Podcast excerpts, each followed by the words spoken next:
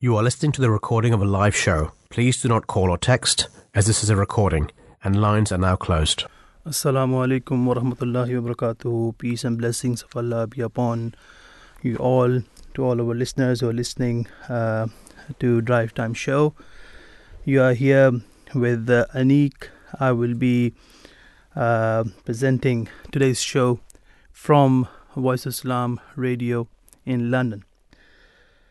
Today we will be reflecting back to the year, the past year, as we are just around the corner of New Year and soon we will be entering in 2023. And this particular day, particular week, we will be going back to some highlights and how we did and what kind of show we you know uh, did and what kind of topic we discussed and we you know were begin reflecting on the year that was 2022 and uh, what a year it was so in today so in today's show we will look back at the month of may on dts and uh, in, Mus- in in may muslim all around the world celebrated eid al-fitr which is one of the islamic festivities which marks the end of the holy month of Ramadan. We began the month with an Eid special show in which we spoke to Ahmadi Muslims all over the world about their celebrations and Eid traditions. We also reported on the government's plan on uh, deporting illegal refugees to Rwanda. And at the end of the month, we dedicated a whole week to a Khilafat special about all Khulafa Rashidin, the Caliphs of the Holy Prophet, peace and blessing Allah be upon him, and Khulafa Ahmadiyyat, the Caliphs of the promised Messiah, peace be upon him, to commemorate Khilafat Day, the day of Caliph. So, how did DTS keep listening? And let's take a moment to pick some key highlights. We will now go to one of the recorded shows and you will be listening some glimpse and some audios from the past. Let's go for our first audio and we will be right back after that. Uh, just after our we go to our next guest and we have with us uh, on the line um, Zakia Mohammed Saleh um, and all the, she's from all the way from, from Ghana. She's a public servant of the Public Services Commission of Ghana and an entrepreneur. Uh, Zakia, Assalamu alaikum, peace be upon you, and welcome to the Drive Time Show. Wa alaikum salam wa rahmatullah. Thank you very much for coming on, and a very joyous Eid Mubarak to you and to the members uh, in Ghana. Um, how how do you welcome the month of Ramadan, and, and, and what kind of preparations do you do before this month of Ramadan? Um, okay, Jazakallah for the question. Um, Eid, Eid in, in Ghana are always very welcome. And um, as um, a mother of three, um, it is a time whereby um, I take time off work because um, then I would have time to say my prayers on time, take part in um, Taraweeh, and then um, all the other activities that comes along with it. So Mhm. first and, and foremost, I make sure that I take time off work because of the the hustle and bustle of um, working in Accra. There's usually a lot of traffic, and then since um, Ramadan is a very special month, it's a special month during the, the year, it is, and it comes once in a year. So I mean, it is a time that you, you need to sacrifice certain things to be able to concentrate on the needs of of um, the, the, the month of Ramadan in order that you you would derive all the, benef- the benefits and blessings from, from this month. And then also, um, as, a, as a woman, it is um, usually a time that I would have to go to the market to, to make sure that I buy enough groceries and other food items because usually you would have um, guests, um, families, neighbors, um, friends who are non-Muslims you would have to sometimes invite them over um, after the, the break of fast. So it is um, one of the preparations that we do here in Ghana, especially with women, that we, we make sure that there is enough food for for suhoor and um, during the break of fast. Mm. And then and then also you would you would find sometimes that um a few weeks to, to Ramadan definitely um you would you would you would have a number of sermons about Ramadan in the mosque during um, Friday prayers or or when when you when you go for Um, Maghrib or Isha prayer, there, there's a lot of sermons on the do's and don'ts of Ramadan and then how to properly derive the full benefit of, of Ramadan. So these these are a few things. I don't know whether I'm really answering your questions, but no, of course you have. It is. It's, it's very. It's a very delightful to hear how you, the preparations are there. Ev- I think everywhere in the world, and we've talked, we've spoken to people from many different parts of the world. Everyone is this. It's a very. It's a similar feeling of how they prepare for Ramadan. Uh, but coming to to Eid, uh, what are the, some of the traditions uh, uh, and some of the celebrations that take place in Eid uh, on this day in in Ghana? Okay, so with me coming from the northern part of Ghana, I have experienced in the northern part of Ghana and in the southern part of Ghana as well. They are a bit different, but then quite similar. In the northern part of Ghana, for for instance, you would find that on the, the day of Eid, early in the morning, because the communities are closely knit uh, with with the central mosque, you would find that everyone in dress in white in, in white clothes and the men would usually um, converge at the mission house. The women would follow later, all dressed up in white, and then and then the, Allah is being praised. So there- there's someone who takes the lead, and then the uh, the others follow in in in in, in reciting Allahu Akbar, Allahu Akbar, La ilaha illallah. So it is. It, we we all converge at one point and then recite La ilaha illallah, and then we walk all the way uh, to, the premises of the mosque to say our Eid prayer. So that is a, is a must. That tradition is a must in in Wa. And after the Eid prayers, you would find people greeting each other, people that you haven't seen for a very long time. You get to, to, to see them, you embrace each other, you wish each other um, Eid blessings and, and all of that. So afterwards, everybody goes back home. There, there are special meals that are prepared during this time. You you get to share some of the packed meals to the less privileged, or to neighbors and to friends who come over to join you in the celebration. So it is generally mostly a three-day celebration in, in Wa, where I come from, and it's, it's, it's a feeling of um, showing gratitude because um, we have fasted and then we have endured all all that comes with it, and we have also derived the benefits of the blessings of Ramadan. So it is a time to be joyous and a time to be, I mean, to be happy. Everyone is usually happy around that that period. Of course. Of But course. in, in, in Accra, usually a picnic in various um, centers, in various mission houses. So you would find families would carry along their, their food like fish. I mean, not um, extraordinarily lavish, but then um, different types of food.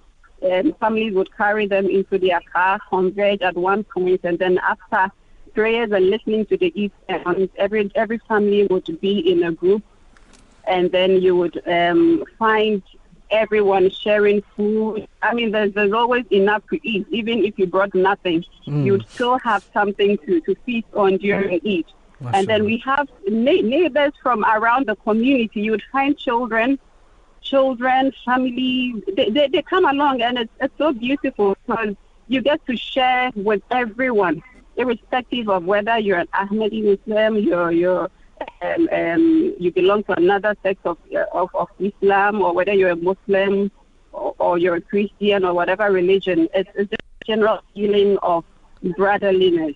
And we have games as well. You'd find the men playing football, football or um, basketball.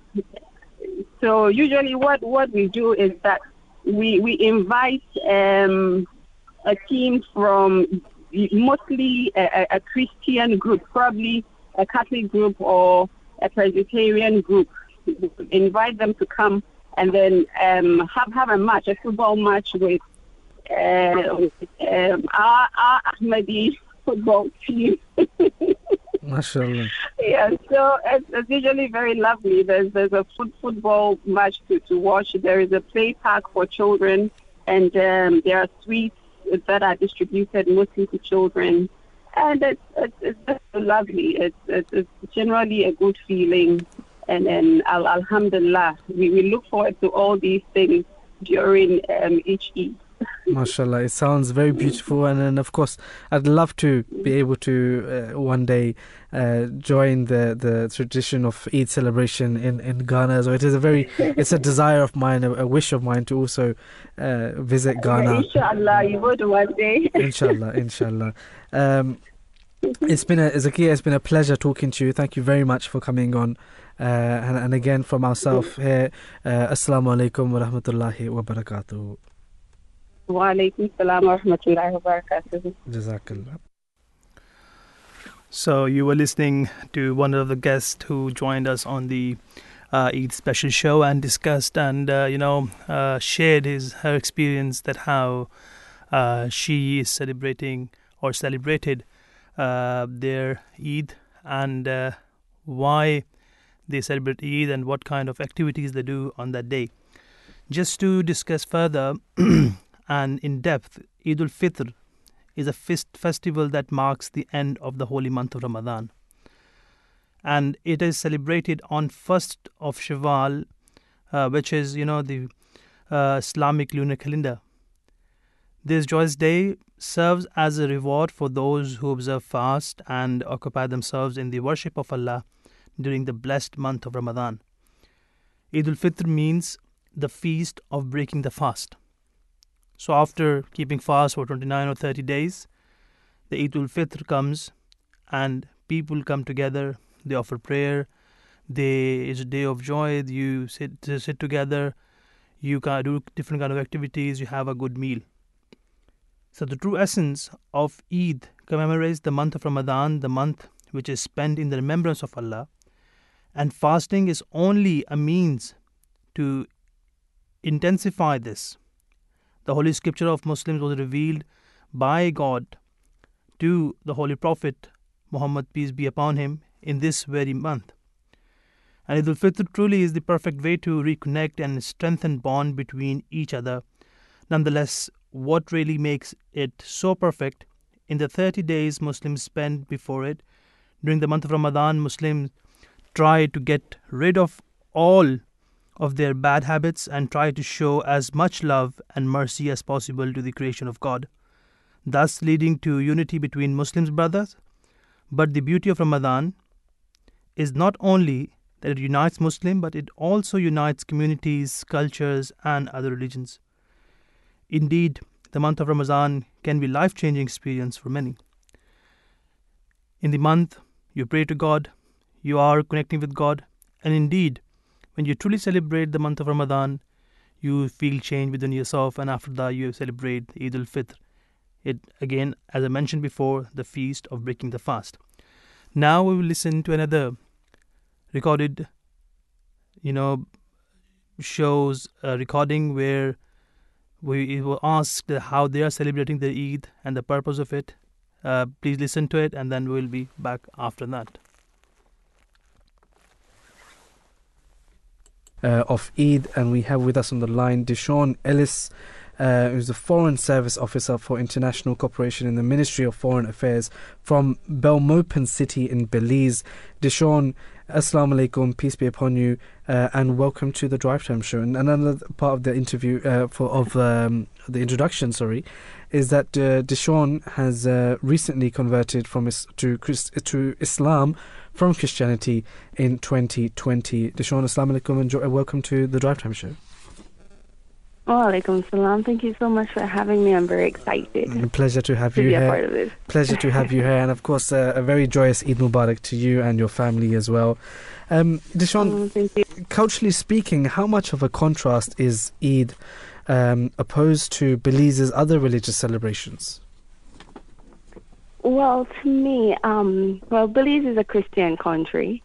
And so honestly, it, it's kind of hard to think of any major differences in how the holiday, holidays are celebrated in general. You know, Um, you know, celebrated with family, friends. There's prayer, giving thanks to God, gift giving. It's pretty similar culturally. The only difference I would find is maybe in the time given off to celebrate, to actually celebrate the holidays. You know, in Belize, all Christian holidays are public and bank holidays. We just got a five day weekend last month for Easter holidays. For Islamic holidays, however, I would have to, you know, apply for my Yeah. days off from work to actually celebrate it with my family, with Jamaat.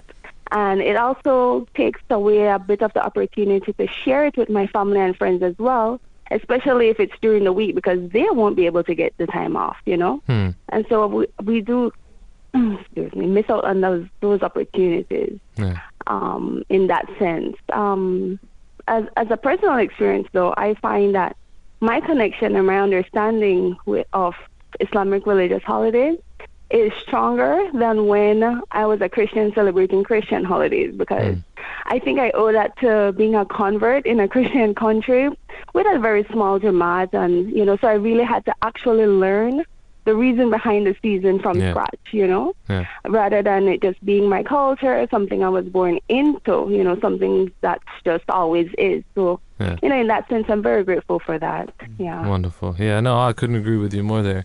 Can you tell us, uh, Deshaun, as well, about your first experience of fasting during the month of Ramadan? How was that for you?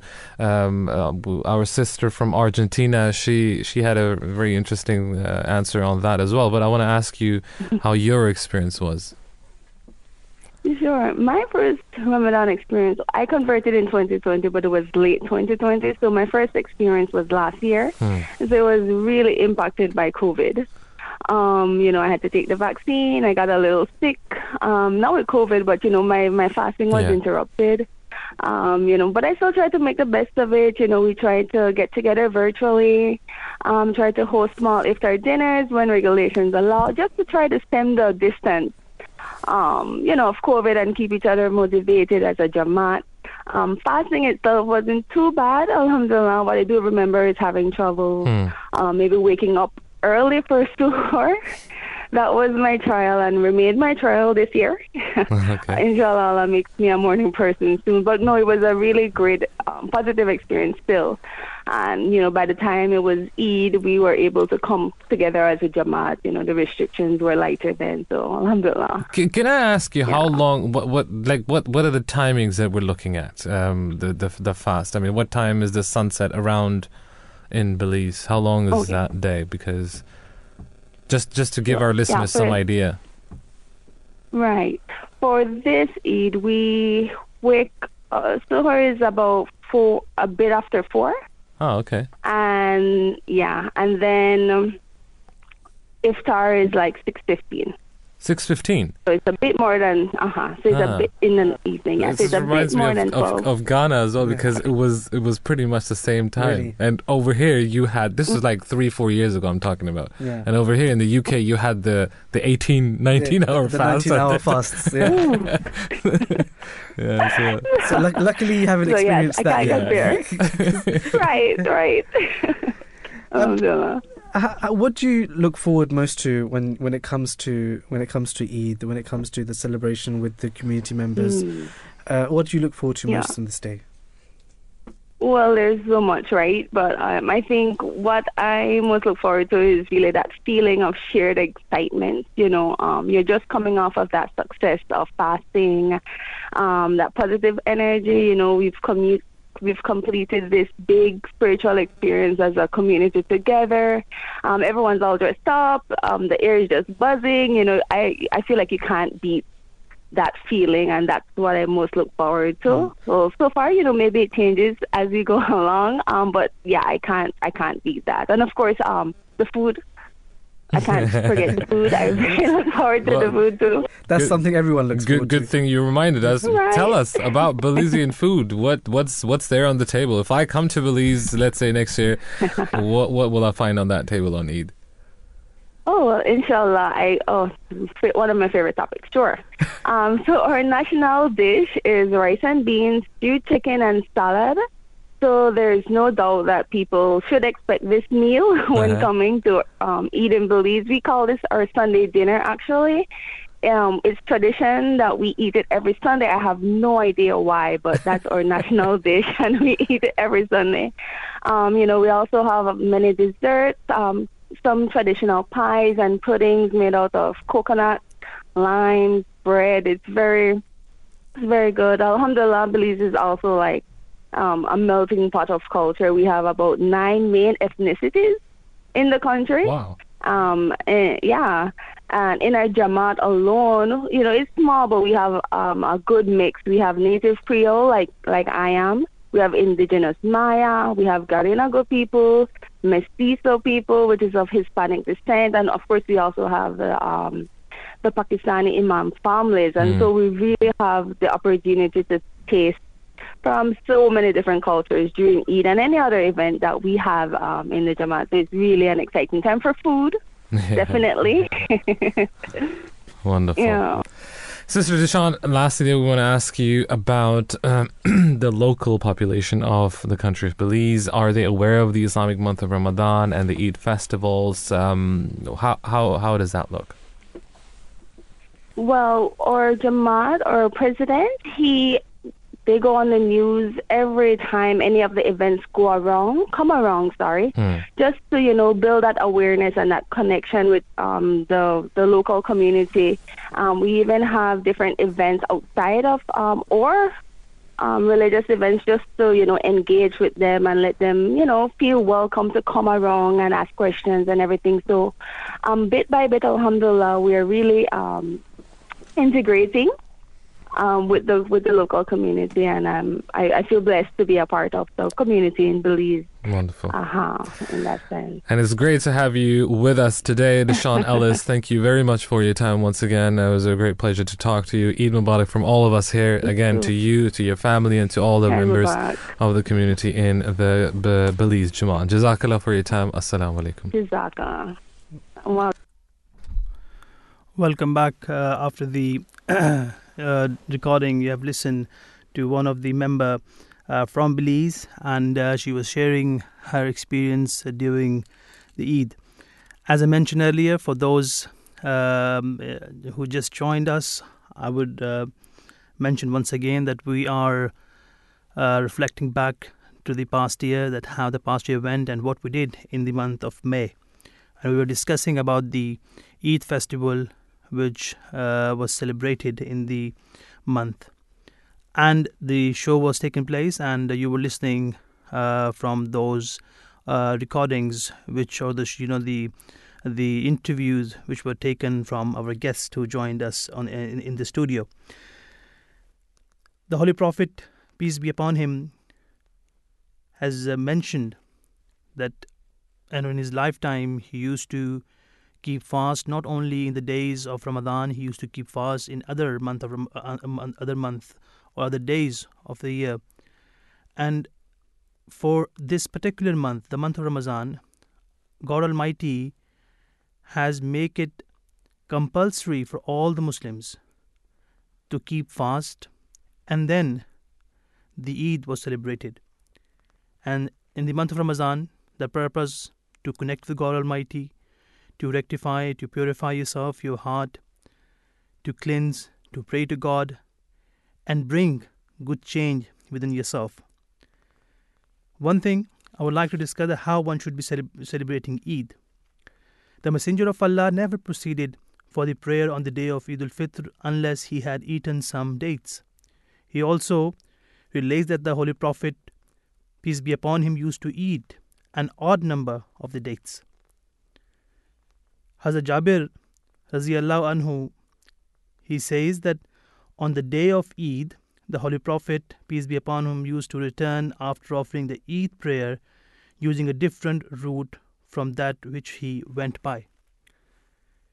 Then on the day of the Eid, one should be praying as he was praying before.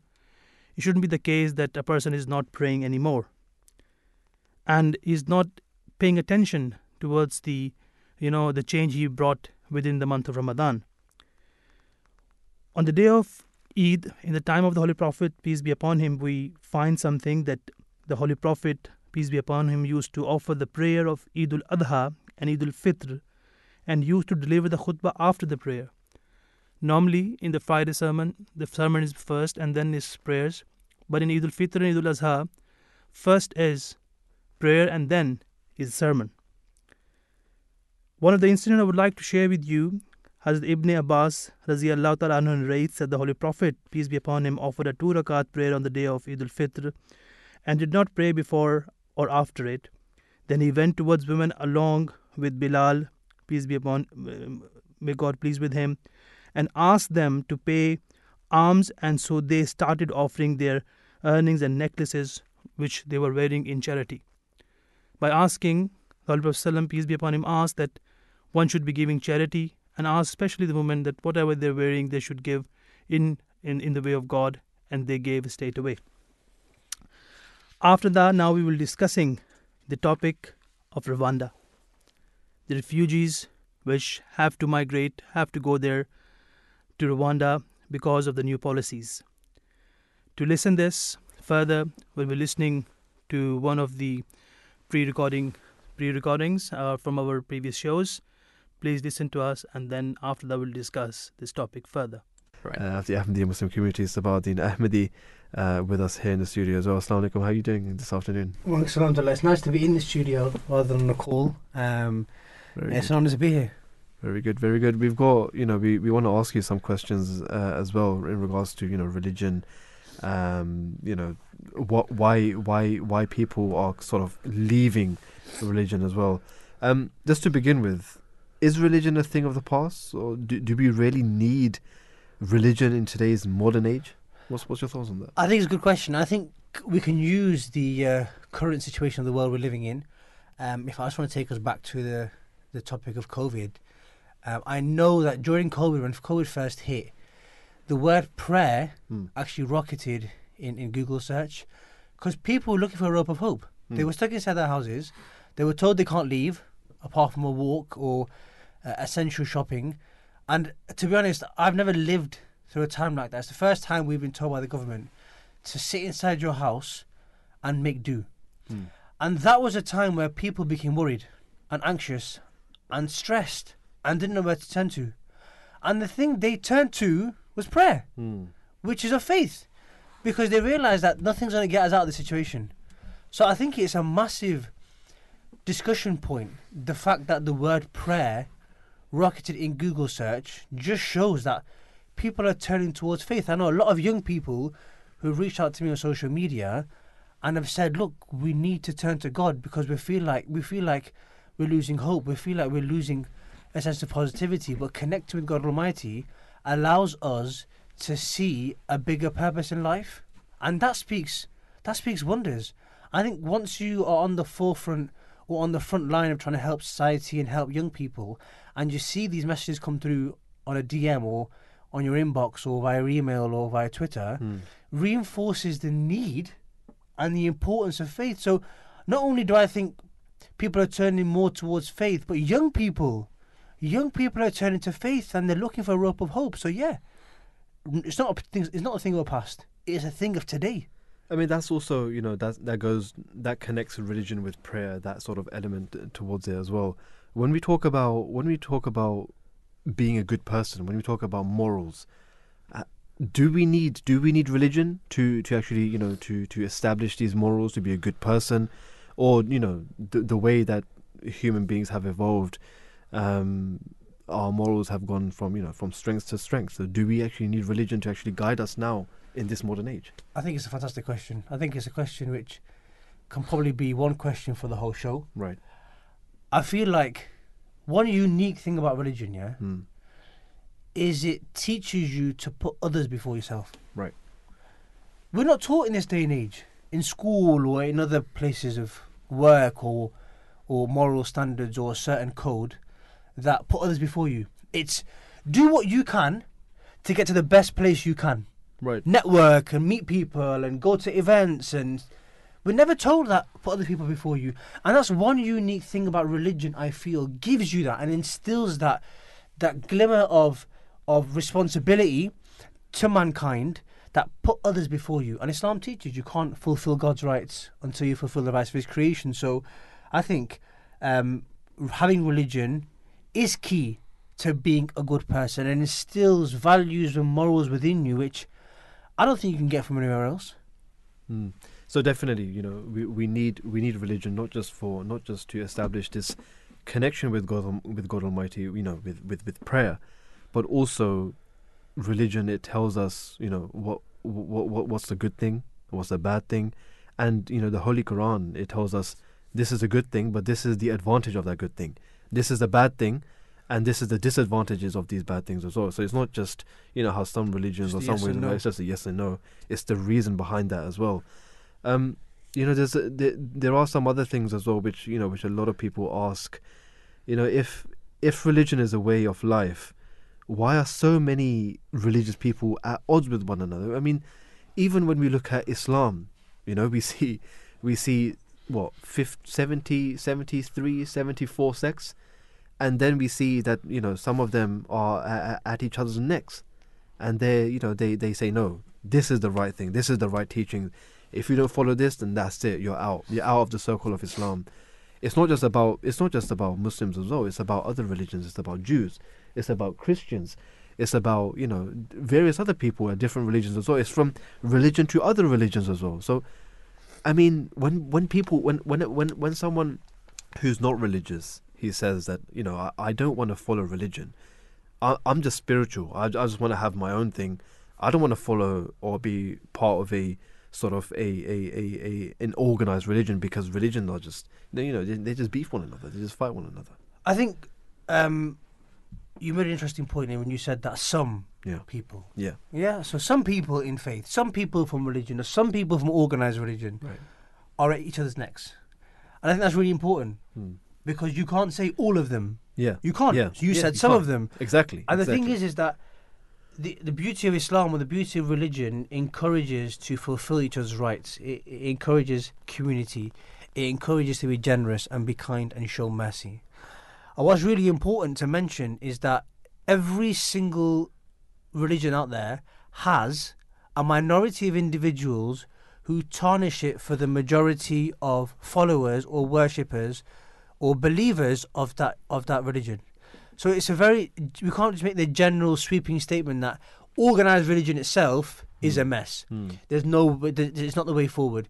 I don't want to follow one certain thing because for me it's not going to help me or I don't want to follow religion.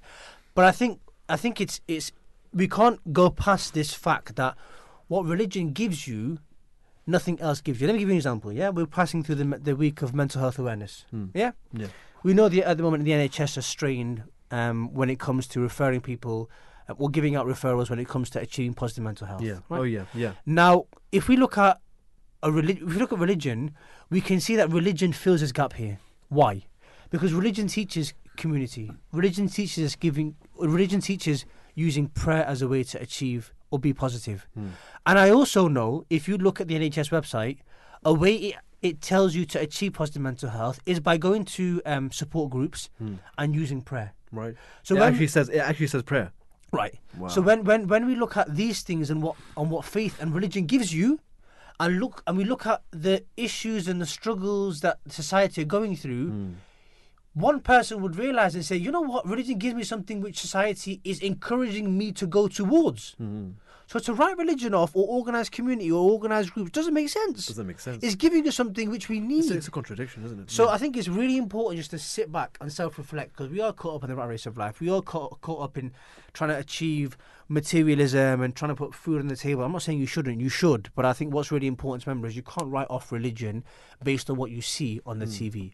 You can't you can't base religion, you can't look at religion based on what you see when you see tiffs between a few people, right? I think it's important to look at the general thing and what faith gives you overall because organized religion helps. definitely.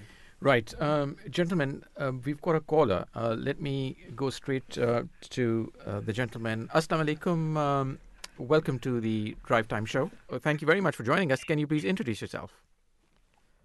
Yeah, my name is Salim Rahim, and uh, I was very fascinated by your topic. For example, I just quote some the gist of it, something about if religion has a place in society and why people become atheists.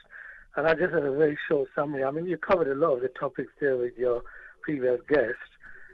And um, I believe, you know, negative compounding negative experiences can make someone question life and the hereafter, and a number of other things. Like you may have already covered these. You know, the devil taking over an individual, Mm. greed, worldly priority, upbringing.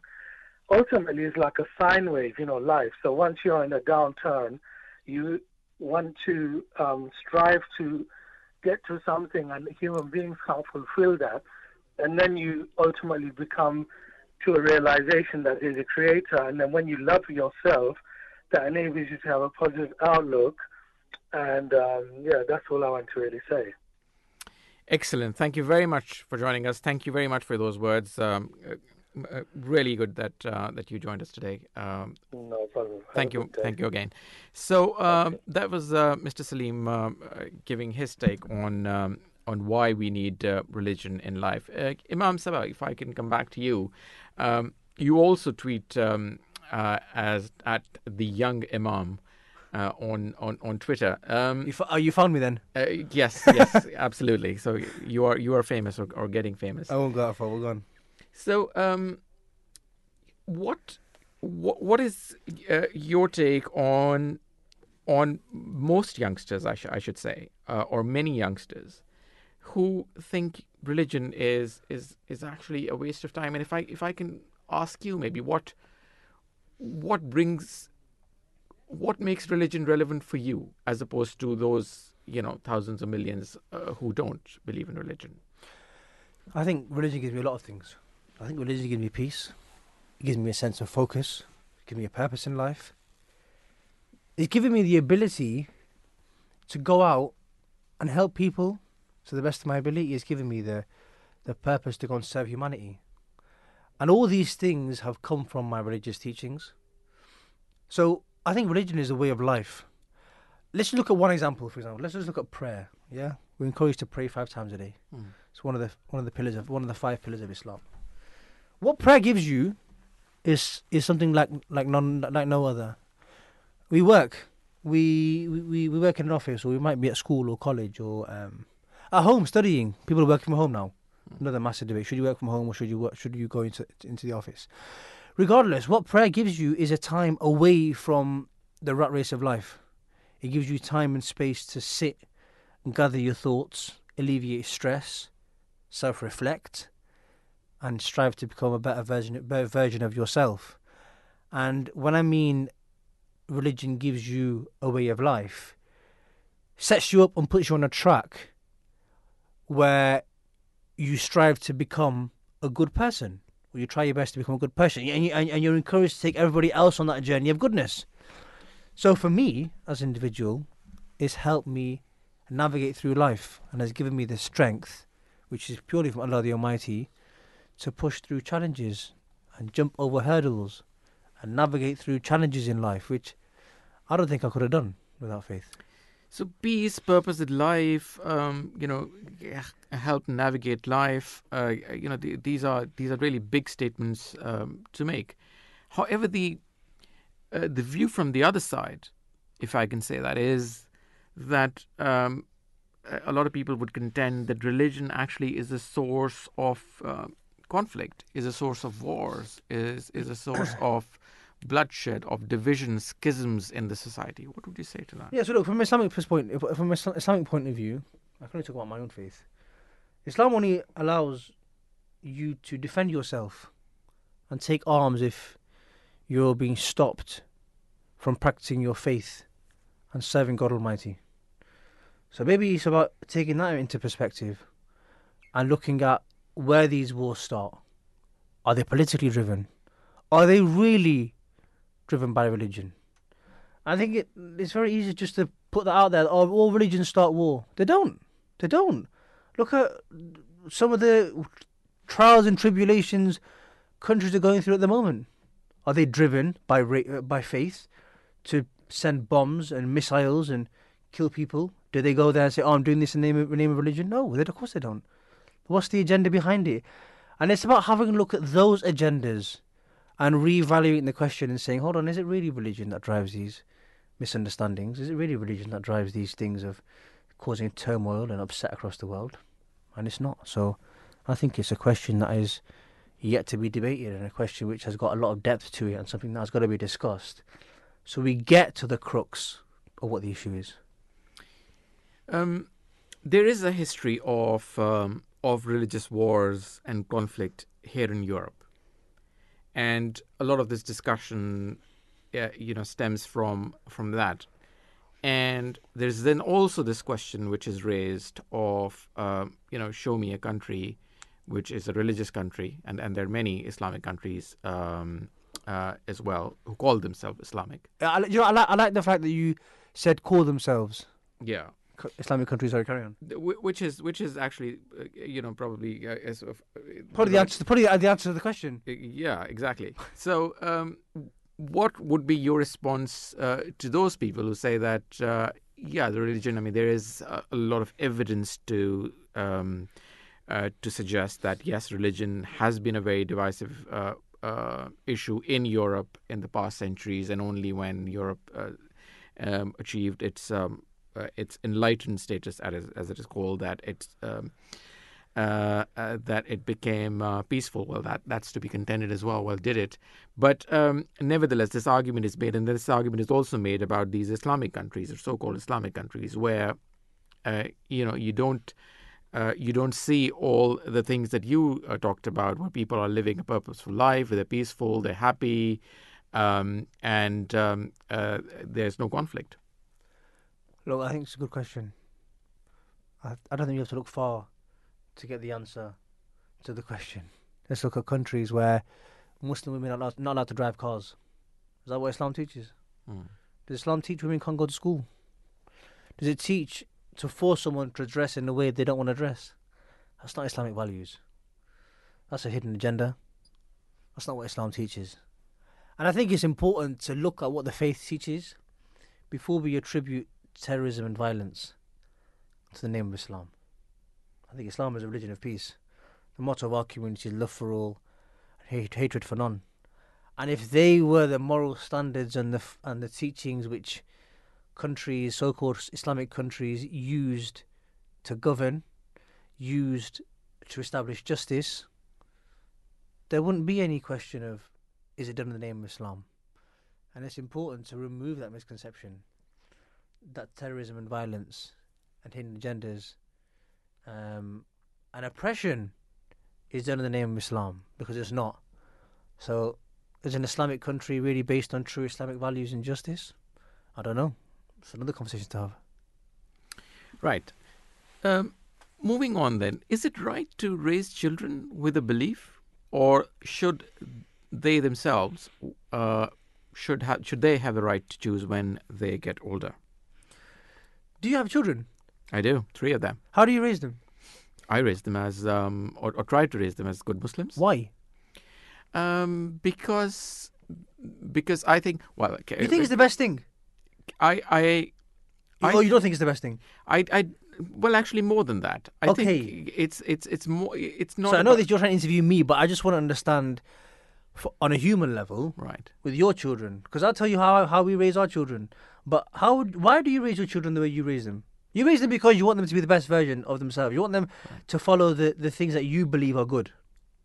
So if we've been raised on belief and faith, and we believe that it is a good way to live your life, and it leads you down the path of goodness, why wouldn't you lead by example? Why wouldn't you try and establish those values of goodness within within your children? Who wouldn't? Hmm. Of course, you don't believe lying or theft or backbiting or violence is appropriate or good behavior. So you wouldn't establish those things or try to establish those things within your children. You wouldn't.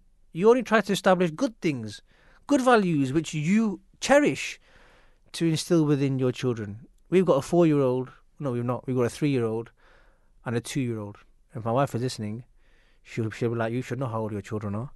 Um, who we who we tried to raise as good Muslims, and we try to do that by leading by an example, by reading prayer, by doing namaz at home, by reading the Holy Quran, by telling them to use kind words, by giving na- our neighbours Eid presents, by partaking in their celebrations and happiness. So yeah, I do believe as an individual, you should establish belief within children. if that's what you stand for. How can one truly establish a connection with God? I don't know if you can answer that question in the next is it 18 minutes 20, 20 18 minutes we've got left of the show? I think it's a very hard question. I think it's really important to talk about what we've been given to establish that relationship. We've been given the holy quran. We've been given the example of the holy prophet muhammad wasallam to follow. And i think if we tread on those lines very carefully and we try to follow the holy quran to the best of its teachings and try to emulate the example of the Prophet, peace be upon him, will be on the track of establishing a relationship with God. Having a true relationship with God, I think, is based on that. And I think it's a struggle sometimes to try and navigate through life and balancing life, balancing faith and prayer and namaz, and balancing your work life and time for your family time for your children, time for yourself, time for your parents in that matter. And I think it's about understanding the purpose of creation, which is to worship Allah the Almighty, and bearing in mind that, yeah, life might be difficult, but I think it's about having the intention to do good and striving every day to make a connection with God Almighty. Because Allah Mia says, if you walk to Him, He'll run to you. So it's about making the effort. And I think if you make an effort, you'll see a change. Why does God test us? Why does God test us? I thought this was an interview about how to lead life as a good Muslim. It's turning into I'm back into my seminary. Okay, I want But to no, use no, this opportunity to. Yeah, yeah, yeah. To really grill me um, and catch me out. No, I think um, I think God tests us to make us stronger. Hmm. I think everyone's test is different in life. What you might see as a test might be different to what I see as a test. Your pain threshold and tolerance threshold might be different to my pain and tolerance threshold. But it's important to remember that the Holy Quran in chapter 2 says that Allah does not burden any soul beyond its capacity. So you've been given the skill set to overcome every challenge in life. Because Allah Mia said He doesn't test you more than you can deal with. And I think it's about whatever situation you go through, it's about learning from that situation. So, number one, if that comes to you again, you're able to overcome that challenge. But number two, on a wider scale, if somebody else comes to you with the same problem, Allah Mia has put you through the test to help others through that journey of difficulty. Because if you've been through it, it'd be an injustice on the other person if you didn't help them through the same challenge. So Allah might be testing you to make you stronger, but also to help His people. Because we'll be asked on the Day of Judgment, Did you help my people by Allah the Almighty? And inshallah, God willing, we can answer, Yeah, we were there for them. You know, on uh, on the uh, to build on to this, the uh, God is merciful. Why can't He make life easy for us? I think we've answered that question. The previous question you asked me, why does God test us? Uh, Exactly. Why? uh, No, why? Just- Why can't? Why can't be? it no, be because I mean, easy? uh, no, but like, how do you expect to do an exam? You go to school, you go to college, you're at work trying to get a promotion. Are you given a promotion? You know, are you? No, but you you you have to sit an exam, Hmm. learn new skills. So when you level up to the next step, you know what you know that you you got the skill set to deal with whatever's put your way. If you're just throwing the deep end or see you later, good luck. You're gonna you're gonna sink. You're not gonna float.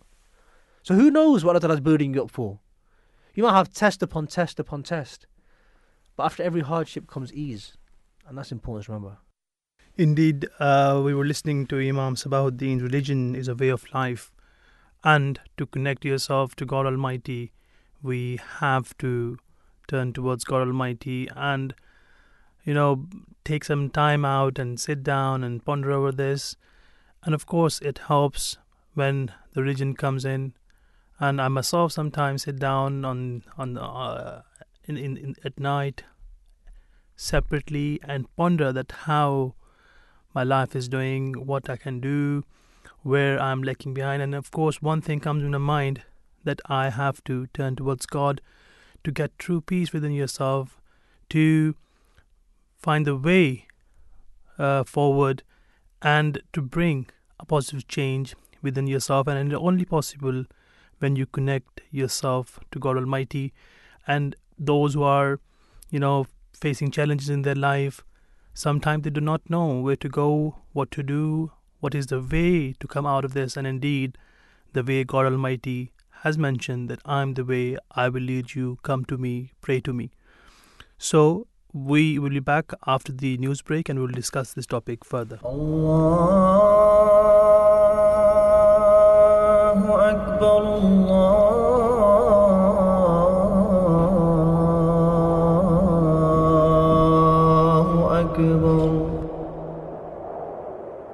الله أكبر الله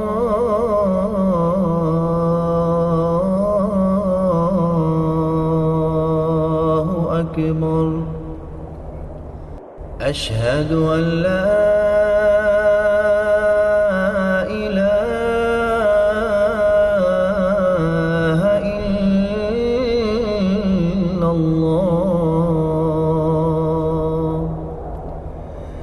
أشهد أن محمدا رسول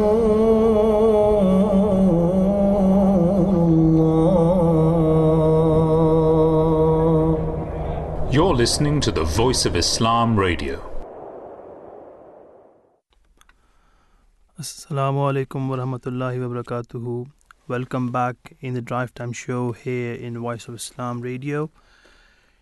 In first hour, we discussed regarding the year we spent or we passed year, and we discussed what we did in the month of Ramadan, what kind of shows, what kind of discussion we had, and we were listening some uh, recorded shows and recorded guests were, which who were there in the studio or over the phone, and uh, you know answered few questions, and uh, you know one of the topic we were discussing about Eid festival, they shared the experience. Before going to the news break, we were discussing that religion is a way of life. Indeed, we need religion. Religion gives us peace, a sense of understanding, and gives us hope that there is one being who is there for us, who listens to us. The discussing the very same topic, we're going to listen now. Sonya Sceats, and he and she will be discussing this topic refugees and religion, a way of life. And we will listen to that recording and then we'll come back and discuss another topic which was discussed in the month of Ramadan in the previous year. Sonya Sceats, who is the chief executive of Freedom from Torture, who has joined us uh, on the line. Assalamu alaikum, peace be with you. Uh, warm welcome to the Drive Time Show, Sonya.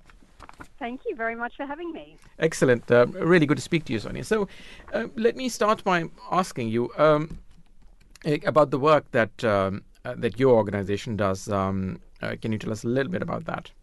No, I'd love to. So I work for an organisation called Freedom from Torture, and we work with men, women, and children from around the world who have been tortured. And we provide clinical care uh, to help them recover psychological and physical therapies. And we also provide forensic documentation of torture injuries via something called medico legal reports, which get used in people's asylum claims to prove that they have been tortured. Mm. Um, what the? Let, let's go to uh, and maybe talk about the detention centers a little bit before we move the discussion to Rwanda, which is really something I want to speak to you about.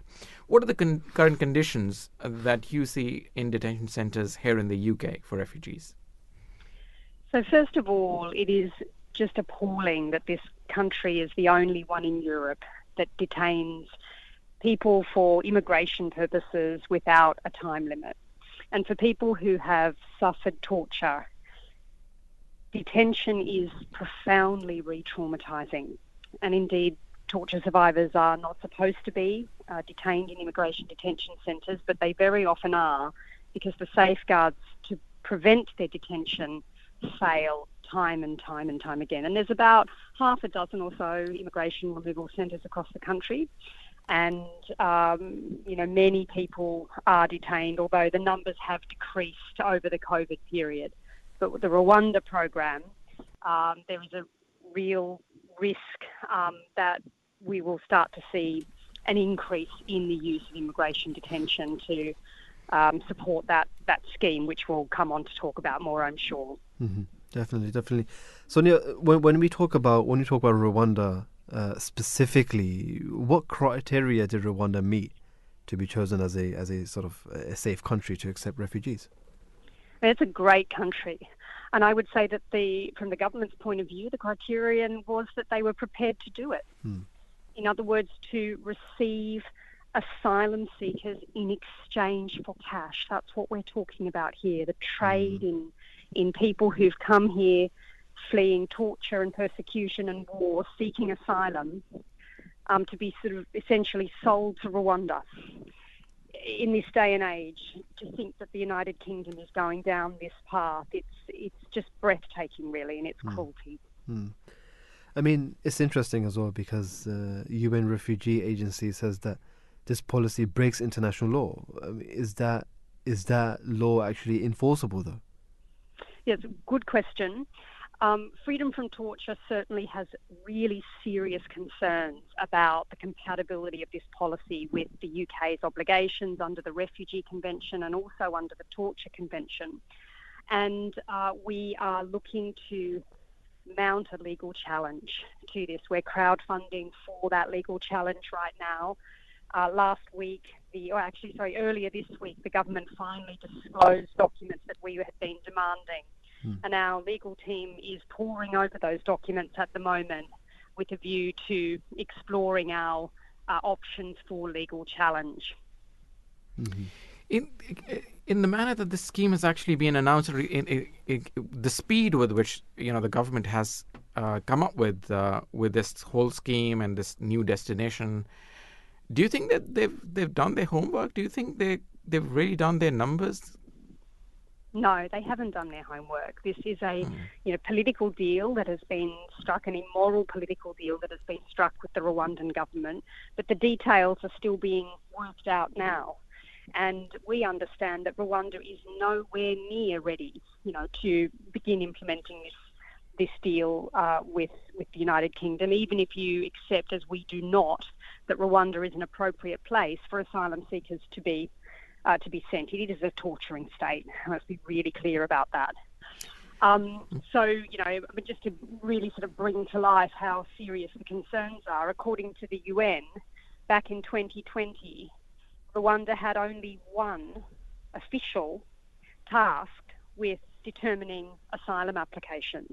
They do not have the capability uh, that this program is premised on, and you know we understand that uh, the British government is throwing a lot of cash in to try and uh, remedy this. This is just one of many, many operational issues that this scheme um, presents. Um, how would you compare this to um, uh, to the Australian government's um, uh, policies? Um, they uh, they send their asylum seekers to an island as well. What has their experience been like? Well, first of all, you're absolutely right that Australia has served as the blueprint uh, for this Rwanda program, and I am an Australian um, by by nationality, and I have to say that I am so ashamed of my country's record when it comes to the treatment of asylum seekers, and I feel bereft that the United Kingdom would consider following Australia down this road. The Australian program has been an unmitigated human disaster uh, with deaths, with sexual uh, assault and safeguarding scandals.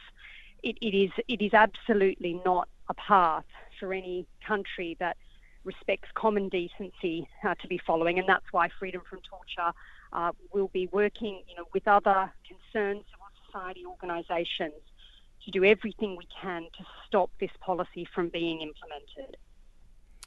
Why isn't anybody in the media talking about this appalling condition of refugees uh, on that island in Australia? Yeah, I mean, I, it's, a, it's a good question. I mean, I think for a lot of people in Britain, Australia is, is a long way away, and Nauru, Manus Island, these are, um, you know, even further away in, in, in, in consciousness terms. Um, but it is, uh, you know, the case that these offshoring programs that Australia has been running have caused such incredible damage to Australia's international standing. And Britain, indeed, was one of the countries that in the early days castigated Australia for going down this route. And so the hypocrisy that we see now uh, in, in Britain seeking to follow this terrible example is really disappointing. Um, how would you um, how would you describe the um, uh, the differences this has versus the big-heartedness that uh, the British population has in general shown about the Ukraine scheme? I mean, first of all, I would just say that public attitudes towards migration generally in Britain have been liberalising uh, at a very fast rate over consecutive years now. And we've seen not only in the response to Ukraine, but also in the response to the crisis in Afghanistan, that there is an incredible amount of compassion in this country. And indeed, poll after poll after poll has shown that an overwhelming majority of people in this country want Britain to remain a place of sanctuary for people who are fleeing torture, war, and persecution. Cannot agree more. The government's, so the government's agenda uh, to keep this on the, the front pages and to kind of um, incite fears about border control is an elaborate attempt to kind of re-inflame tensions around migration in the hope that this will distract people from very serious policy failings on the part of this government, whether it's to do with our COVID response or the cost of living crisis currently or Partygate.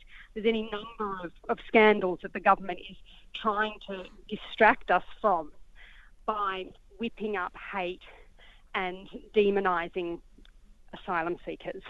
Um, but they're just out of step with British public opinion. And so organisations like Freedom from Torture have come together in an enormous coalition called Together with Refugees to support people in this country to start being much more proactive in their support for asylum seekers and refugee protection in order to increase the political costs for politicians that want to play this game of stoking hate against asylum seekers for cynical political ends.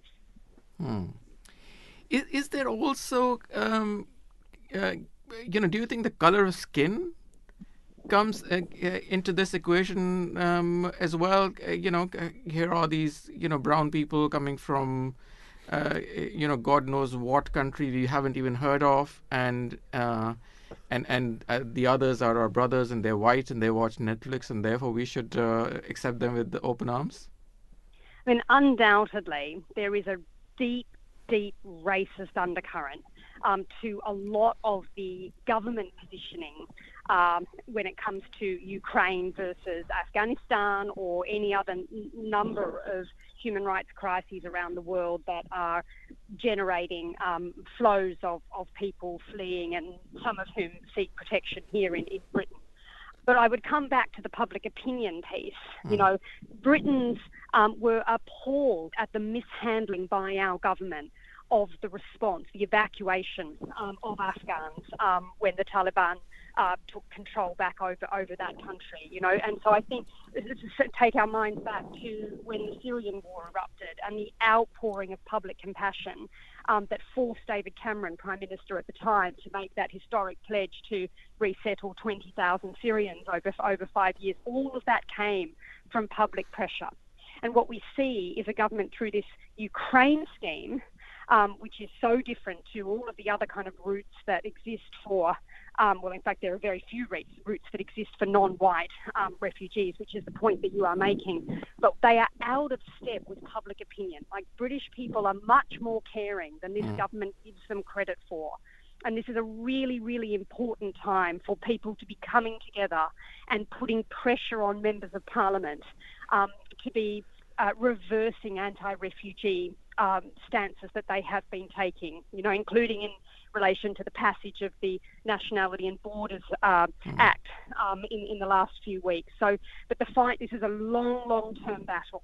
And so, anyone who's listening that wants to get involved and to become more active in uh, demonstrating uh, support for the principle of refugee protection, you know, come on board with organisations like Freedom from Torture or go go to the website together with refugees and, and see how you can get involved, including by showing support on social media and all the way up to much more kind of involved forms of activism. That's how we're going to turn the tide um, when it comes to the political uh, position of this government on these issues if if I can be, if I can, if I'm allowed to sound slightly dejected um, uh, on, on, a on a on a live radio show, and, and, and ask you that you know, is there is there an element of uh, of maybe Islamophobia here as well when we talk about refugees? You talked about um, you know something have sexual assault happening in in a refugee center uh, where Afghans are um, uh, are placed uh, in Australia, and and and they don't, and that doesn't get much, much attention here in in this country because Australia is far far away from here.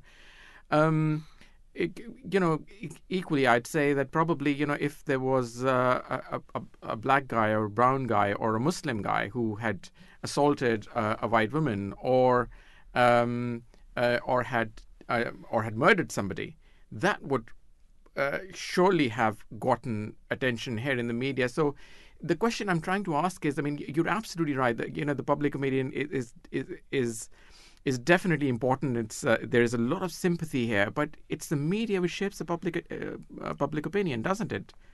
Yeah, and I mean, at Freedom from Torture, we work with many clients who have Muslim backgrounds, and I know very well from them the, the reality of you know experiences of Islamophobia in Britain. It, it, it definitely um, is is a thing, and it's an enormous problem. And we do everything we can to support people, to make complaints, um, and to speak out about these problems using the platforms that we have.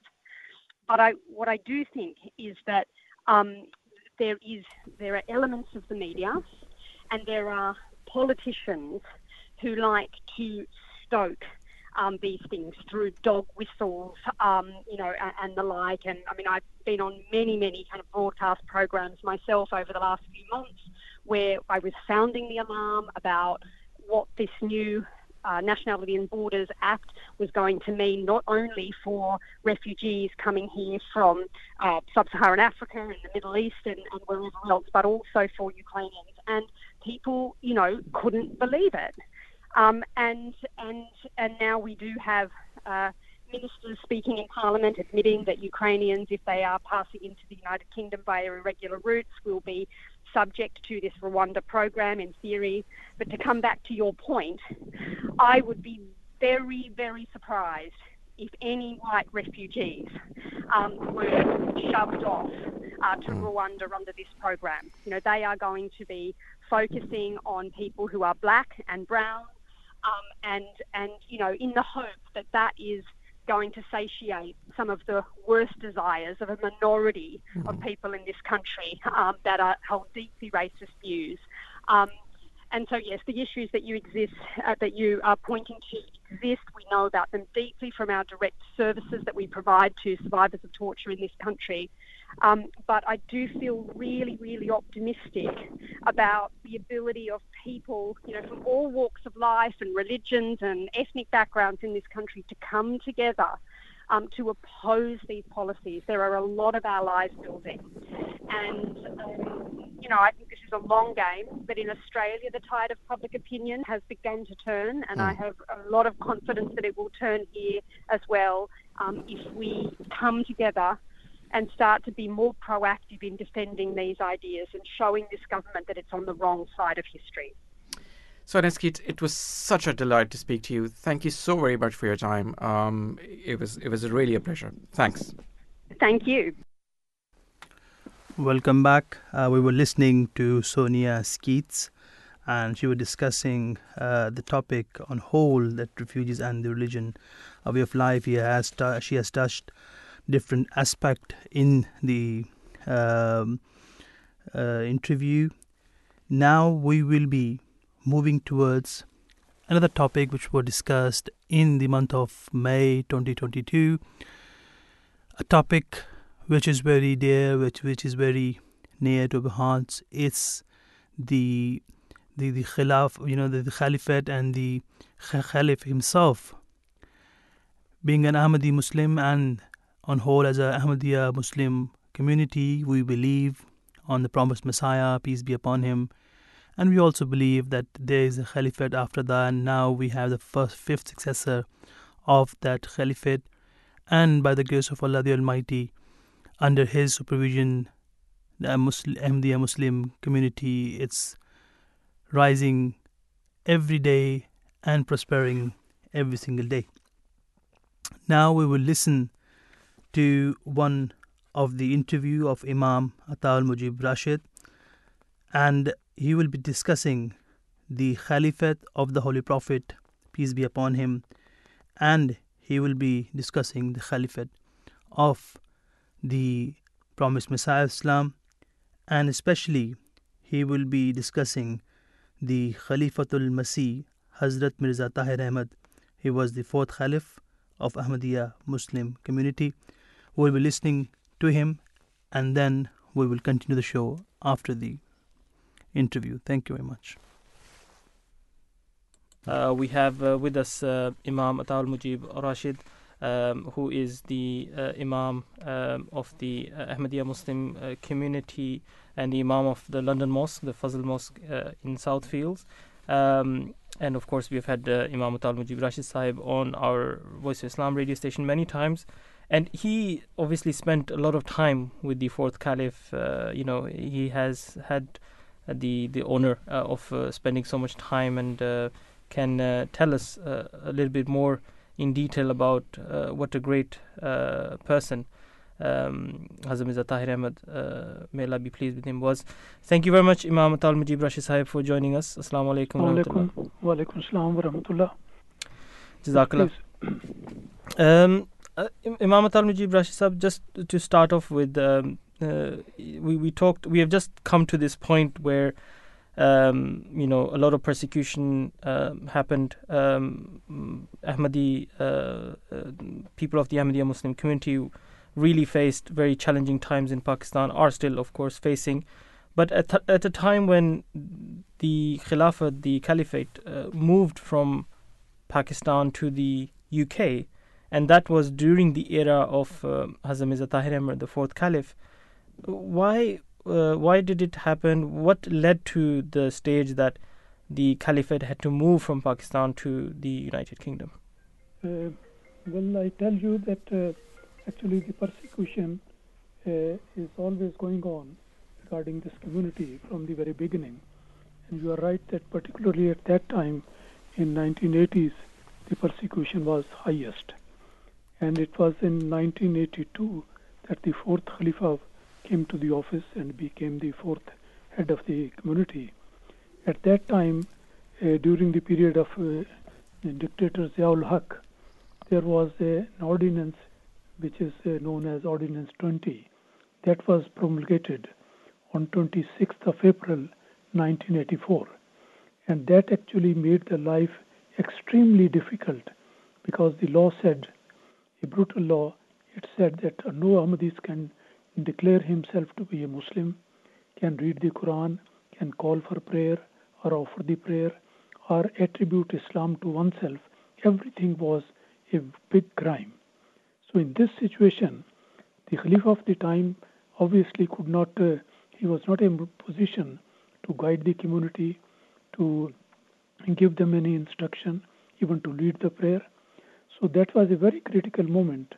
And he prayed to God because Allah Almighty is always helping the community, whatever the situation may be. And also, after consultation with the elders of the community, he decided that he should leave the country. So he decided to come from Pakistan to UK. And uh, he, he traveled in a way, very openly in a way, but also taking all the precautions. And uh, on the in the car, he traveled from Rabwa to Karachi, and it was a very long journey, but everything went very well. But at the airport, there was a problem because the on the uh, there was a de- instruction given to the government to the airports that Mirza Nasir Ahmad cannot leave the country. And in standing in front of the officer was Mirza Tahir Ahmad, who was the head of the community then, because two years before he became the leader. So there was a dilemma. They could not dis- dissolve that and solve that. So uh, during this, when the time was getting late, finally, this was the plan of Allah, the design of Allah, that they had to give the permission. So the permission was given. He traveled on KLM to a direct flight to Holland, and then from there, changing the flight, he came to London. And uh, by the grace of Allah, in briefly I can say, under the divine shade of protection, his whole journey was completed safe and sound. And he arrived here and he started the activities immediately without a delay. The same day he addressed the members of the community, and from that day onward, he continued, uh, you know, uh, communicating with the members of the Jamaat all over the world. So that was a great thing, and there is a resemblance in his travel and the migration of the Holy Prophet ﷺ from Mecca to Medina. So as Allah Almighty protected the Holy Prophet, so Allah Almighty also protected him. So he was here, back, uh, uh, you know, out of all that uh, danger, and then he completely devoted, devoted himself to the uh, service of community.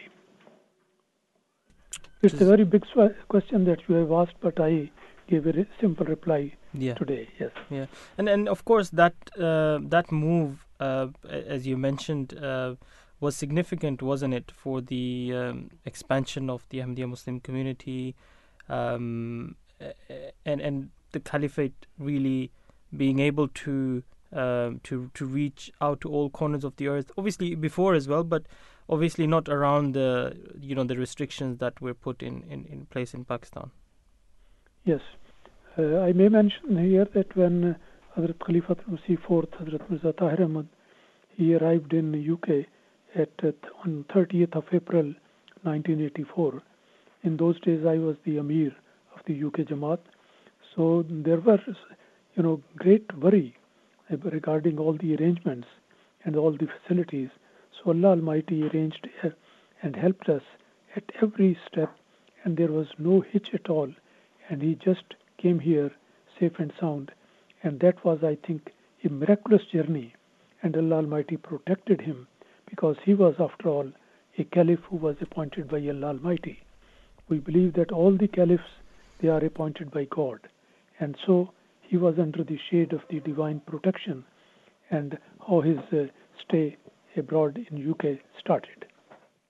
Absolutely, and you can, if I uh, ask you to kind of go back and remember a little bit about that time, as you mentioned, um, how did the UK uh, Jamaat, UK community change when the the, the, the Caliph Hazrat Mirza Tahir Ahmad rahimahullah, uh, came uh, to to the UK, and suddenly, obviously, everything, you know, was was was happening from the UK, right?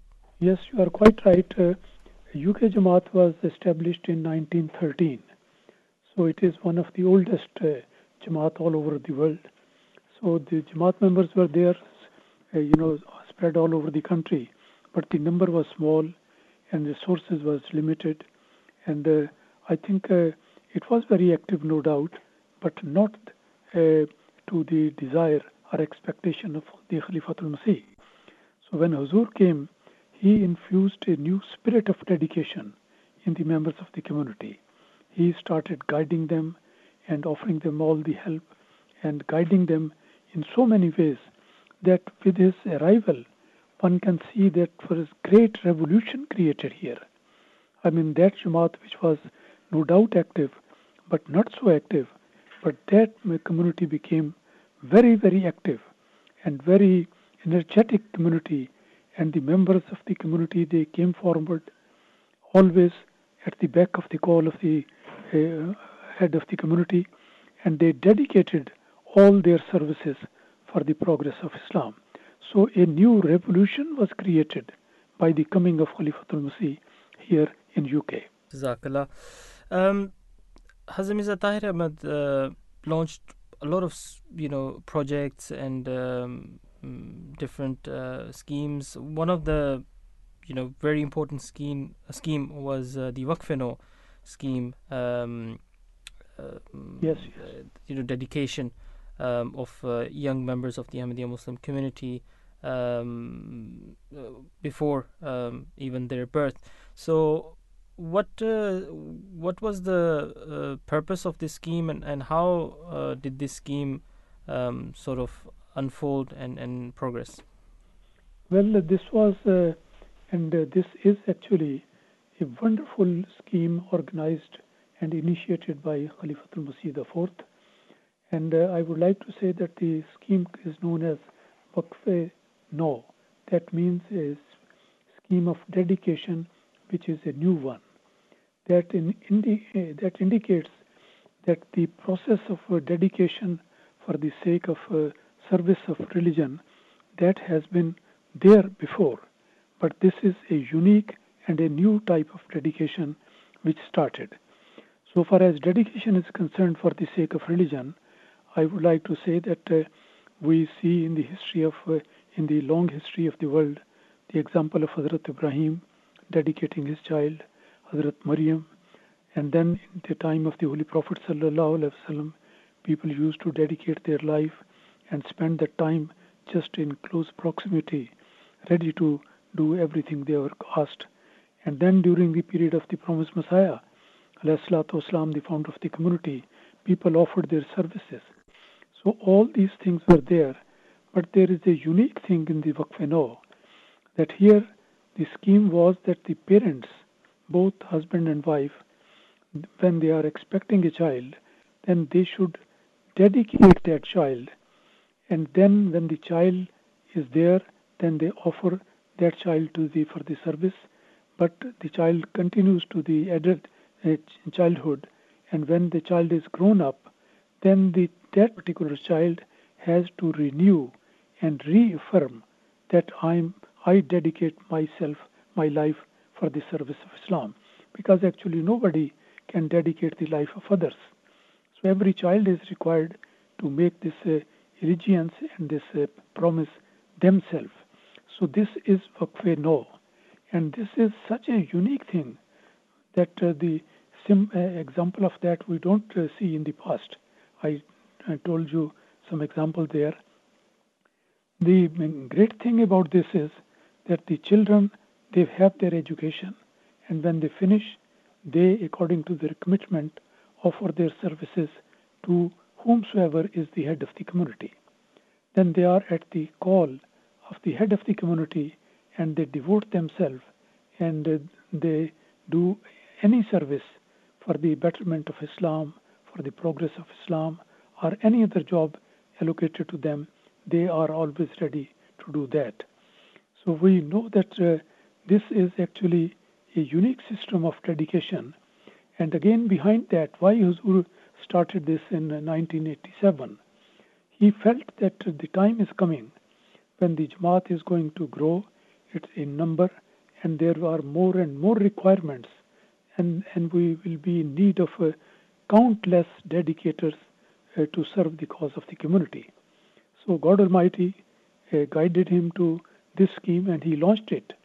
And thousands upon thousands of boys and girls they dedicated. Exact number I cannot tell, but the number is in thousands. And this is an ongoing scheme in which every day the number is increasing.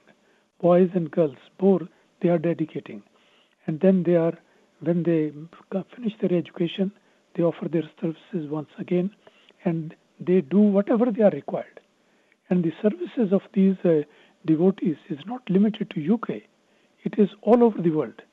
In india pakistan you start in america canada japan africa or australia or in any country wherever they are they are either appointed in that very country and continent or maybe somewhere else they are always obedient to the call of the head of the community.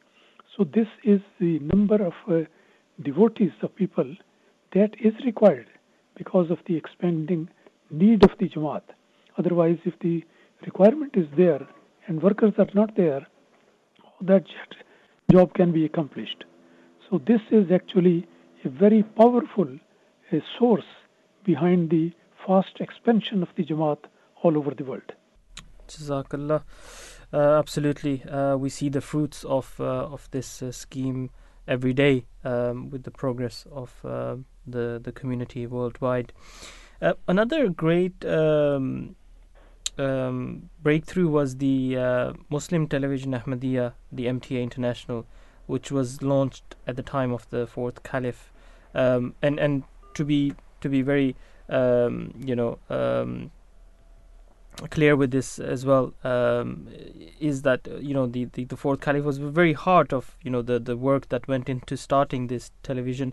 Uh, what is your uh, memory of, of, of, of this this uh, you know journey uh, to start uh, the community's own TV channel and um, how it has you know by the grace of Allah evolved over time? yes, you are quite right. I would say that the uh, start of MTA, that stands for Muslim Television Ahmadiyya International, that is really a landmark achievement during the period of Hazrat Masih the fourth. I remember there was a time uh, before that when the head of the community, for example, Hazrat Khalifatul Masih the third one, he used to mention that at this time we don't have any radio station, no television station, nothing, no means of communication to the people. So we, he wanted that at least we should have a radio station, maybe somewhere in remote part of the world.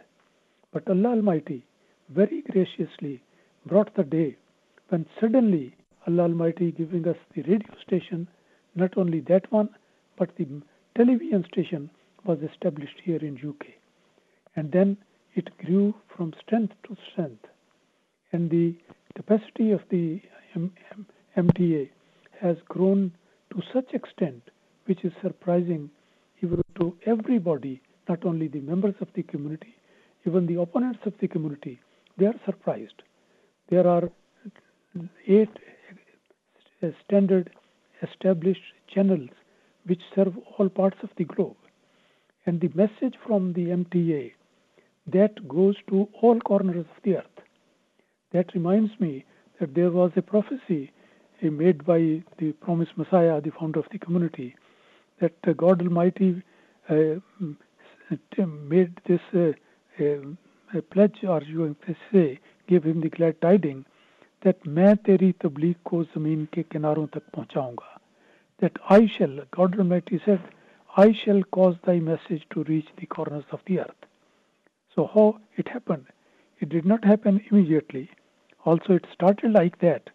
But now, with the advent of MTA, one can say the voice of Ahmadiyyat, the voice of uh, Hazrat Amirul Mumineen, Ayyadahullah Ta'ala bin Aziz, the current supreme head of the community, that goes to every nook and corner of the globe. Every Friday when he delivers the sermon, or anywhere else when he speaks in a gathering, live transmission is available, and the message goes immediately to all parts of the globe and all members of the community and other people, they can easily listen to what the supreme head of the community is saying. So this has become really a well recognized voice of the message of Ahmadiyyat. And that is something very great. And uh, through MTA, by the grace of Allah, the message is now reaching uh, all the countries of the world, all nook and corner. And one thing very beautiful is that the message is not only given in Urdu or English, rather, no less than 22 languages are in which the translation is provided at the same time. Live translation, translation is available, and in all these languages, which actually cover the whole of mm, the globe, it goes there. So that is a unique uh, blessing the Almighty has given us, and certainly this is a great means of the propagation of Islam and the fulfillment of this promise which Allah Almighty gave that I shall cause thy message to the corners of the earth. Mm. So we can bear witness to this that this prophecy has been fulfilled and now the message through MTA is actually definitely positively mm. reaching the corners of the earth. Absolutely. And uh, uh, obviously people within the Ahmadiyya Muslim community know that all of this, you know, was started in very tiny, you know, small rooms, uh, not Yes, very yes. big space. You know, if we look at the the the, the uh, you know the complex of of the the area of the Fazl Mosque uh, where where you are as well, um, how everything was happening there. So, t- you know, t- take us back to that time where where you know people are coming from all corners of the the earth really to meet the the fourth caliph. In this small place you know uh, where where a tv uh, uh, station is up and running people are coming to meet his holiness. There are classes that he's taking uh, live on air himself. Um, how was the atmosphere uh, there? Uh, well, it was very unique, very memorable days, and I can say this is very inspiring to remember, even to think of those times. As you mentioned, there was a time just a small room was the transmission center, and next to that was the recording room.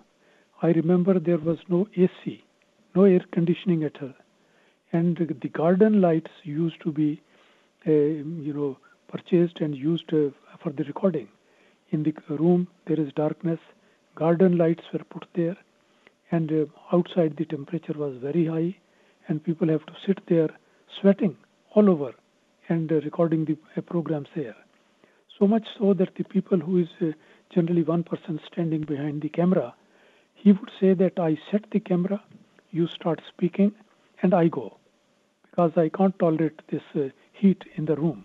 Mhm. So I many time I remember that I went through this experience that the person left me alone and I was in front of the mic speaking and giving the statement and all over I was sweating at that time.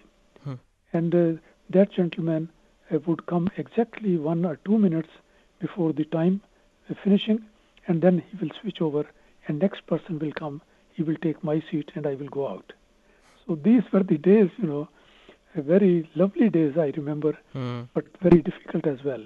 But such is always in the beginning. Yeah I remember when the first test transmission was telecast, uh, broadcast from the London Mosque here. I was also uh, one of the person who spoke in that very first test transmission. And Hazrat Khalifa IV, along with his wife and children, he was uh, sitting on the upper gallery of Mahmud Hall and watching over a television whether the signal goes to uh, some European countries or not. So when the test transmission was there, and uh, he w- he was able to see the picture there, I was told that he was over happy, overjoyed that mashallah by the grace of Allah we are able to convey the message to European countries. That was the first step. But immediately after that, it went abroad Canada, America, Australia, Uh, Europe, and Africa, and all, all Asia, everywhere. This uh, MTA is the global television. It is the voice of the day. I always say this is a voice which is echoed, which is hmm. listened to by thousands upon thousands of people all over the world. Hmm. So this powerful media, which Allah Almighty has given to the to, to the, this community, that is certainly a great blessing of Allah Almighty Hmm. and a fulfillment of the prophecy, as I mentioned, that Allah Almighty has truly fulfilled this promise that He is going to, not our sources, not our effort, but it is the blessing of Allah Almighty that the message of Islam, Ahmadiyyat, that is being conveyed to the people in their languages. Hmm. I mean, when Huzur speaks in Urdu or English, immediately the translations, live translations, are attached to that one. And they go there, and then various countries locally, into their local languages, they also translate it. So one can easily say that anybody living anywhere can get the a live translation of the address of the uh, supreme head of the community right at that time, then and there. So I think this is uh, not possible. Even in the United Nations, I was told, and I am sure I am right, that the translation is only provided into six languages.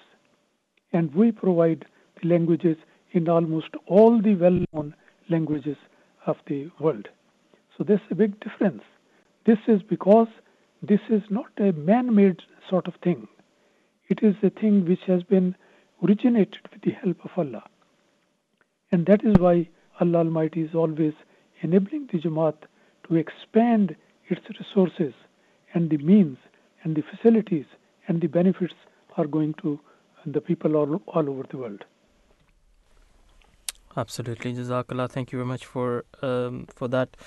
Um, now we uh, we, we want to talk a little bit about you know how uh, His Holiness uh, the Fourth Caliph showed us that knowledge uh, is, is, so important, uh, not just spiritual knowledge or knowledge of Islam, of our faith, but also secular knowledge and knowledge of worldly affairs such as you know um, current affairs, um, you know different sciences.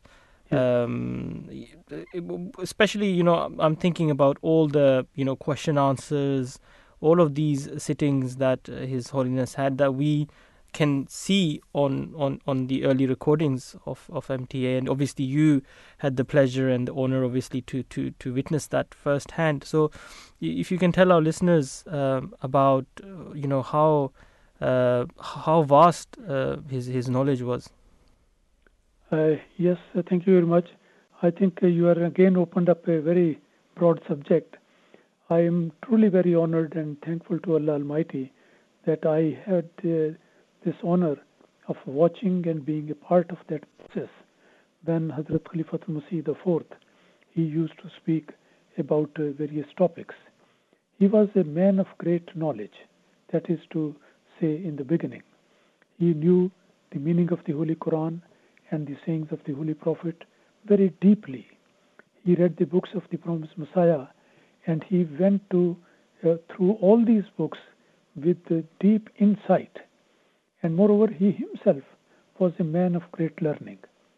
And uh, one of the things which he did was during his lifetime, and he was, was mentioning that as uh, something which Allah Almighty enabled him to do, after a long effort and research, and with the help of so many people around him, he was able to produce a book which is uh, entitled as a Revelation, Rationality, Knowledge, and Truth. I have heard myself to, from him that this book is actually the gist of my studies throughout my life. And all the points which he discovered relating to so many branches of knowledge, he has put it there as the title of the book indicates that starting from revelation, coming from Allah, then the rationality, then knowledge and truth. So that is the whole thing that he has mentioned and he has a, a, and moreover the question answer session as you say he held so many questions. Hundreds of ex- examples are in, in, number. Question answer and not well planned. A spontaneous question answer. He was man extremely expert in answering the questions. And he was well known for that.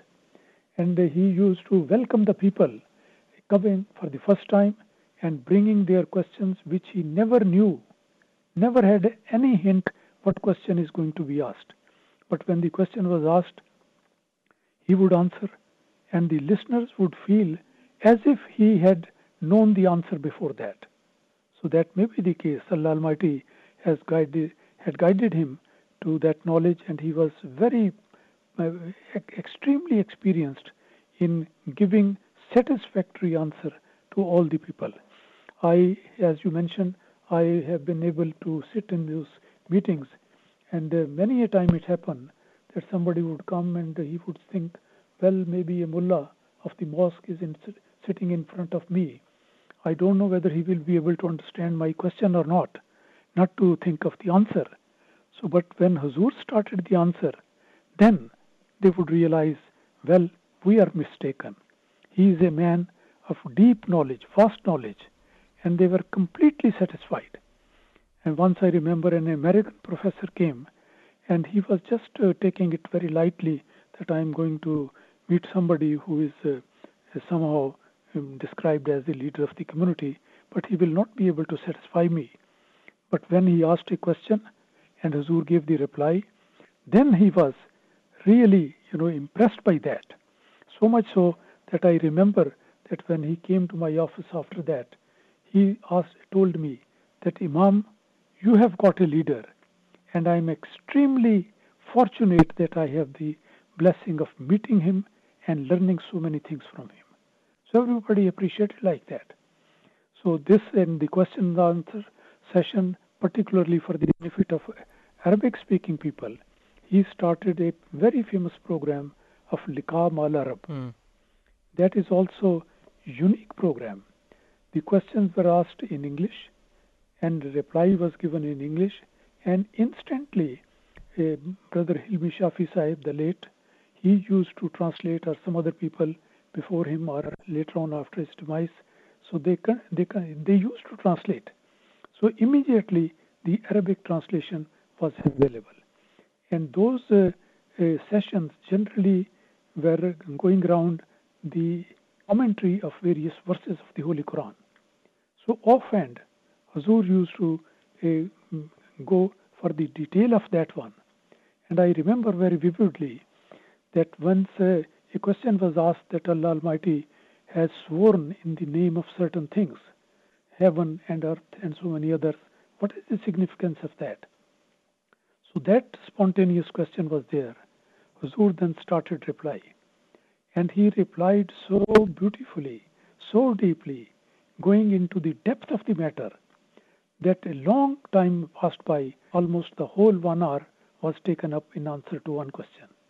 And when Huzur stood up and went out of the studio, I remember Hilmi Shafi was saying, putting his hand on his uh, forehead, that I'm surprised. Mm. We are Arabs. We know Arabic language. And Huzur is not uh, an Arab. Mm. But the answer that he has given is surprisingly good. Mm. I'm, yeah, I mean, totally fascinated by the depth of his knowledge and the way he has pointed out. So Hilmi Sahib said, we have read the Quran so many times, but we never came across this beautiful explanation which he has given. So there are so many examples. I'm just uh, mentioning one. So every day was like a miracle. You know, new and new things used to come. And all these things uh, are still available and they are put on air from time to time. Yeah. And the people in whole Arabic speaking areas, they are benefiting from that. Mm. So it was really, in one sentence, I can say that by the grace of God, the fourth caliph was an ocean of deep knowledge, Mm. very profound knowledge. Yeah. And he benefited the people to the best of his ability. Mm. Yeah, absolutely amazing, beautiful examples. Thank you very much for sharing them with us. And I think, just lastly, the the love, uh, you know, the the caliphs, all caliphs have for for members of their community, um, the current caliph as well. Also, the fourth caliph, you know, had so much love for the community, and people of the community loved him. Everybody, you know, that uh, that remembers him, uh, talk about that. You know, we had a personal relationship with um, the the caliph. Um, you know, this is not uh, you know something that is is uh, is normal uh, outside of you know the the, the the the Ahmadiyya Muslim community as such because you never see anybody who has uh, such a great uh, personal relationship and so close connection with the um, leader of a community. Uh, what is the reason behind that? You think? Well, again, a very profound question you have thought. I would like to say that, first of all, uh, all the prophets and the promised Messiah والسلام, is subordinate prophet to the Holy Prophet وسلم, and all the caliphs, from the first caliph, second, third, fourth, and fifth, mashallah, at the moment we are headed by the fifth caliph, all the caliphs I can say with 100% surety that their heart is filled with love for all members of the community. Of course, the love of Allah, the love of the Holy Prophet, ﷺ, love of the Holy Quran, and love of all the virtues is there. But one aspect is the love with, to the members of the community. And all the caliphs, they have given splendid examples of that. There is one example in the life of Hazrat Khalifatul Masih, the first. A person, his wife was just about to give birth to a child, but there was a problem. He came at the evening time and asked uh, Hazrat Khalifatul Masih Awal that this is the problem. Huzur went inside, brought a date, prayed on that, gave it to him, and say that when the birth has taken place, let me know. So the person went and he gave that date to the wife. Very soon the birth took place. They were very happy. They slept. And in the morning prayer, when he came to the mosque, Huzur asked, What happened? Hazrat Khalifatul Masih Awal. He said, Yes, immediately after that, the birth uh, took place and everything is okay. Look at the reply, which indicates his love and devotion for the members of the community. He said that you were happy to have a child, but if you could have come at that very time and told me, then I would also be able to have a little bit of sleep Hmm. because I kept awake praying for you the whole night. This is the love of one Khalifa. Hmm. This is the same example of the second Khalifa. The third Khalifa, just one example come to me.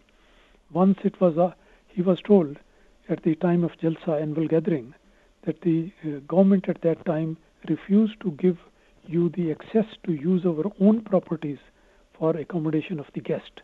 They said no guest can stay there. It was a problem. So the organizers they presented that uh, at this time there is no accommodation. The Jalsa guest would be staying outside in open in those very cold nights. The reply of the third caliph was that if the Jalsa guests are going to stay in open, then I myself will also stay in open the whole night. That was the reply. Hmm.